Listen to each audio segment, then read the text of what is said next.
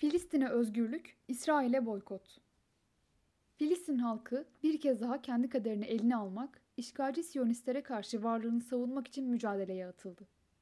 Yenilmez denen İsrail, direnişi kırmak için tüm gücüyle sivilleri vurmak dışında bir şey yapamaz durumda. Filistin direniş örgütleri bu mücadeleyi kazanabilir. Ama dışarıdan da desteklenmeleri lazım. Emperyalistler tehlikeyi fark edip hemen ileri karakolları İsrail'in yardımına koşmuş durumda. Bizim de Filistin halkının dostları olarak elimiz kolumuz bağlı değil.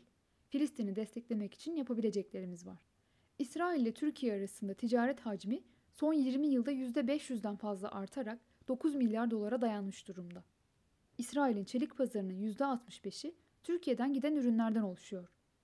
Yani Siyonistlerin altyapısı da üst yapısı da bizim çeliğimizle kuruluyor, sağlamlaştırılıyor. Masumların üzerine yağan bombaların ham maddesinin önemli bir kısmı iki ülke arasındaki ticaret sayesinde sağlanıyor. İsrail ile ticari ilişkilerin kesilmesi demek, İsrail'in hem uluslararası alanda yalnızlaştırılması için bir ilk adım demek, hem de bu katliamcı rejimin yaşam kaynaklarından birinin kesilmesi demektir.